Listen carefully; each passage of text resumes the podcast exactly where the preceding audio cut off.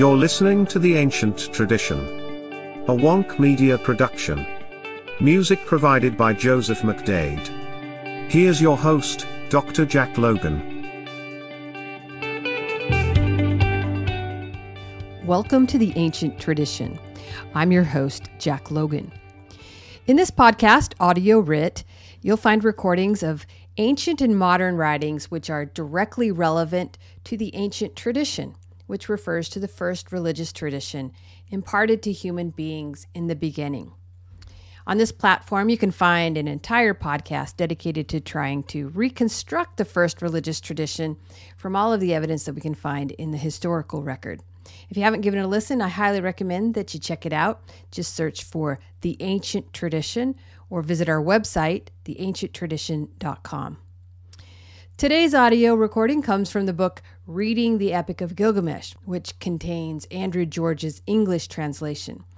Scholars date the poem to sometime between 2100 and 1200 BC, which makes it the earliest known literary composition of note and the second oldest religious text after the pyramid texts. Because the poem was inscribed on cuneiform tablets, several of which were damaged, you'll notice that some sections of the poem are missing. Tablet 8 The Funeral of Enkidu. Gilgamesh offers up a great lament for Enkidu. He summons his craftsmen and makes a funerary statue of his friend. And from his treasury, he selects the grave goods that Enkidu will take to the netherworld to win the goodwill of the deities who dwell there. As part of the wake, a great banquet is held, and then treasures are offered to the gods of the netherworld and ritually displayed in public. At the very first glimmer of brightening dawn, Gilgamesh began mourning his friend. O Enkidu, whom your mother, a gazelle, and your father, a wild donkey, did raise, whom the wild asses did rear with their milk, whom the beasts of the wild did teach all the pastures, O Enkidu, may the paths of the forest of cedar mourn you without pause by day and by night. May the elders of teeming Uruk the sheepfold mourn you. May the crowd who gave us their blessings mourn you. May the high peaks of hills and mountains mourn you. May the pastures lament like your mother. May boxwood, cypress, and cedar mourn you, through whose midst we crept in our fury. May the bear mourn you, the hyena, the panther, the cheetah, the stag, and the jackal, the lion, the wild bear, the deer, the ibex, all the beasts of the wild. May the sacred river Ule mourn you, along whose banks we walked in our vigor. May the pure Euphrates mourn you, whose water we poured in libation from skins. May the young men of Uruk the sheepfold mourn you, who witnessed our battle when we slew the bull of heaven. May the plowman mourn you in his furrow when he extols your name with his sweet yodel. May the of teeming Uruk the sheepfold mourn you, who sends forth your name with the first. May the shepherd mourn you in his sheepfold, who made sweet for your mouth the milk and butter. May the shepherd boy mourn you, who provided the ghee for your lips. May the brewer mourn you, who provided the ale for your mouth. May the harlot mourn you, who anointed you with sweet smelling oil. May in the house of the wedding ceremony mourn you. Oh, who, a wife, may mourn you, may mourn you like brothers. May their tresses be loosed down their backs like sisters. For Enkidu, your mother and father, on this very day I myself shall mourn you. Hear me, O young men, hear me. Hear me, O elders of teeming Uruk, hear me. I shall weep for Enkidu, my friend. Like a hired mourner woman, I shall bitterly wail. The axe at my side, in which my arm trusted, the dirk at my belt, the shield at my face, my festive garment, my girdle of delight, a wicked wind rose up and robbed me. Oh, my friend, wild ass on the run, donkey of the uplands, panther of the wild, my friend Enkidu, wild ass on the run, donkey of the uplands, and panther of the wild. Having joined forces, we climbed the mountains, seized and slew the bull of heaven, destroyed Humbaba, who dwelt in the forest of cedar. Now, what is this sleep that has seized you? You've become unconscious. You do not hear me. But he, he lifted not his head. He felt his heart, but it beat no longer. He covered like a bride the face of his friend. Like an eagle, he circled around him. Like a lioness deprived of her cubs, he paced to and fro, this way and that. His curly hair he tore out in clumps. He ripped off his finery like something taboo, he cast it away. At the very first glimmer of brightening dawn, Gilgamesh sent forth a call to the land. O forge master, coppersmith, goldsmith, jeweler, fashion my friend. He made a statue of his friend. The limbs of my friend shall be of. Your eyebrows shall be of lapis lazuli, your chest of gold, your body shall be of. I shall lay you out on a magnificent bed. I shall lay you out on a bed of honor. I shall place you on my left on a seat of repose. The rulers of the underworld will all kiss your feet. The people of Uruk I shall have mourn and lament you. The thriving people I shall fill full of woe for you. After you are gone, my hair will be matted in mourning. Clad in the skin of a lion, I shall wander the wild. At the very first glimmer of brightening dawn, Gilgamesh arose and entered his treasury. He undid its ceilings, inspected the gems obsidian, carnelian, lapis lazuli, alabaster. Skillfully worked, he provided for his friend. He provided for his friend. Of ten minas of gold, he provided for his friend. Of X minas of gold, he provided for his friend. Of X minas of gold he provided for his friend.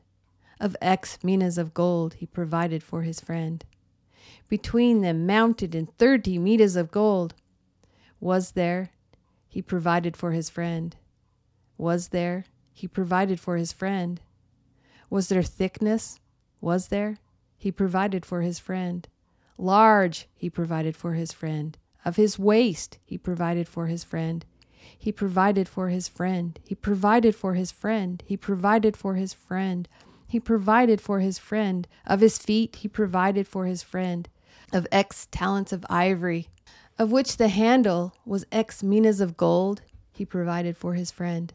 Mighty of its arm, he provided for his friend. Of which the quiver was, and the handle a talent of gold, he provided for his friend. Of his arm was ivory, of which the handle was forty minas of gold, he provided for his friend. Three cubits was its length, was its thickness, he provided for his friend, of fine gold, a carnelian, rod of iron, holder, a wild bull, for his friend. He butchered fattened oxen and sheep, piled them high for his friend. Shamash, they carried all the meat to the rulers of the underworld. The great queen Ishtar, a throw stick of, the gleaming wood. For the great Queen Ishtar he displayed to the sun god. May the great Queen Ishtar accept this. May she welcome my friend and walk at his side. For the god Namra he displayed to the sun god. May Namrasit, accept this. May he welcome my friend and walk at his side. A flask of lapis lazuli. For Ereshkigal, the queen of the netherworld, he's displayed to the sun god. May Ereshkigal, the queen of the teeming netherworld, accept this. May she welcome my friend and walk at his side. A flute of carnelian. For Dumuzi, the shepherd beloved of Ishtar, he displayed to the sun god. May Dumuzi, the shepherd beloved of Ishtar, accept this. May he welcome my friend and walk at his side. A chair of lapis lazuli, a staff of lapis lazuli. For Namtar, the visor of the netherworld, he displayed to the sun god. May Namtar, the visor of the teeming netherworld, accept this. May he welcome my friend and walk at his side. For Hushbisha, the stewardess of the netherworld, he displayed to the sun god. May Hushbisha, the stewardess of the teeming netherworld, accept this. May she welcome my friend and walk at his side. He had made a clasp of silver, a bracelet of. For Qassa-tabat, the sweeper of Ereshkigal, he displayed to the sun god. May Qassa-tabat, the sweeper of Ereshkigal, accept this. May he welcome my friend and walk at his side. May my friend not, for become sick at heart. of alabaster, the inside inlaid with lapis lazuli and carnelian, depicting an image of the cedar forest inlaid with carnelian. For Ninshuluhha, the cleaner of the house, he displayed to the sun god. May Ninshuluhha, the cleaner of the house, accept this. May she welcome my friend and walk at his side. May she, before my friend, may my friend not, nor become sick at heart. A double edged dagger with a haft of lapis lazuli, adorned with an image of the pure Euphrates. For Bibbu, the butcher of the netherworld, he displayed to the sun god. For Bibbu, the butcher of the teeming netherworld, accept this. May he welcome my friend and walk at his side. With a back of alabaster, for Dumuzi Abzu, the scapegoat of the netherworld, he displayed the sun god. May Dumuzi Abzu, the scapegoat of the teeming netherworld, accept this. May he welcome my friend and walk at his side. The top of which was lapis lazuli, inlaid with carnelian, for he displayed to the sun god. May accept this. May welcome my friend and walk at his side. Which we, there, their names, judge of the Anunnaki. Gilgamesh heard these words. He conceived the idea of damming the river. At the very first glimmer of brightening dawn, Gilgamesh opened his gate. He brought out a great table of elammaku wood. He filled with honey a dish of carnelian. He filled with ghee a dish of lapis lazuli. He decorated and displayed it to the sun god. He displayed it to the sun god. That concludes the Epic of Gilgamesh, Tablet 8. I hope you enjoyed this audio recording. The Epic of Gilgamesh is one of the world's oldest religious texts, and it plays a very important role on our sister podcast, where we dive into comparative religion and share with you the amazing, mind boggling parallels between religious traditions. I highly recommend checking it out. Just search for the Ancient Tradition Podcast. That wraps up this edition of Audio Writ. Remember, in the words of William Shakespeare, knowledge is the wing wherewith we fly to heaven. I'm Jack Logan. You've been listening to The Ancient Tradition, a Wonk Media production.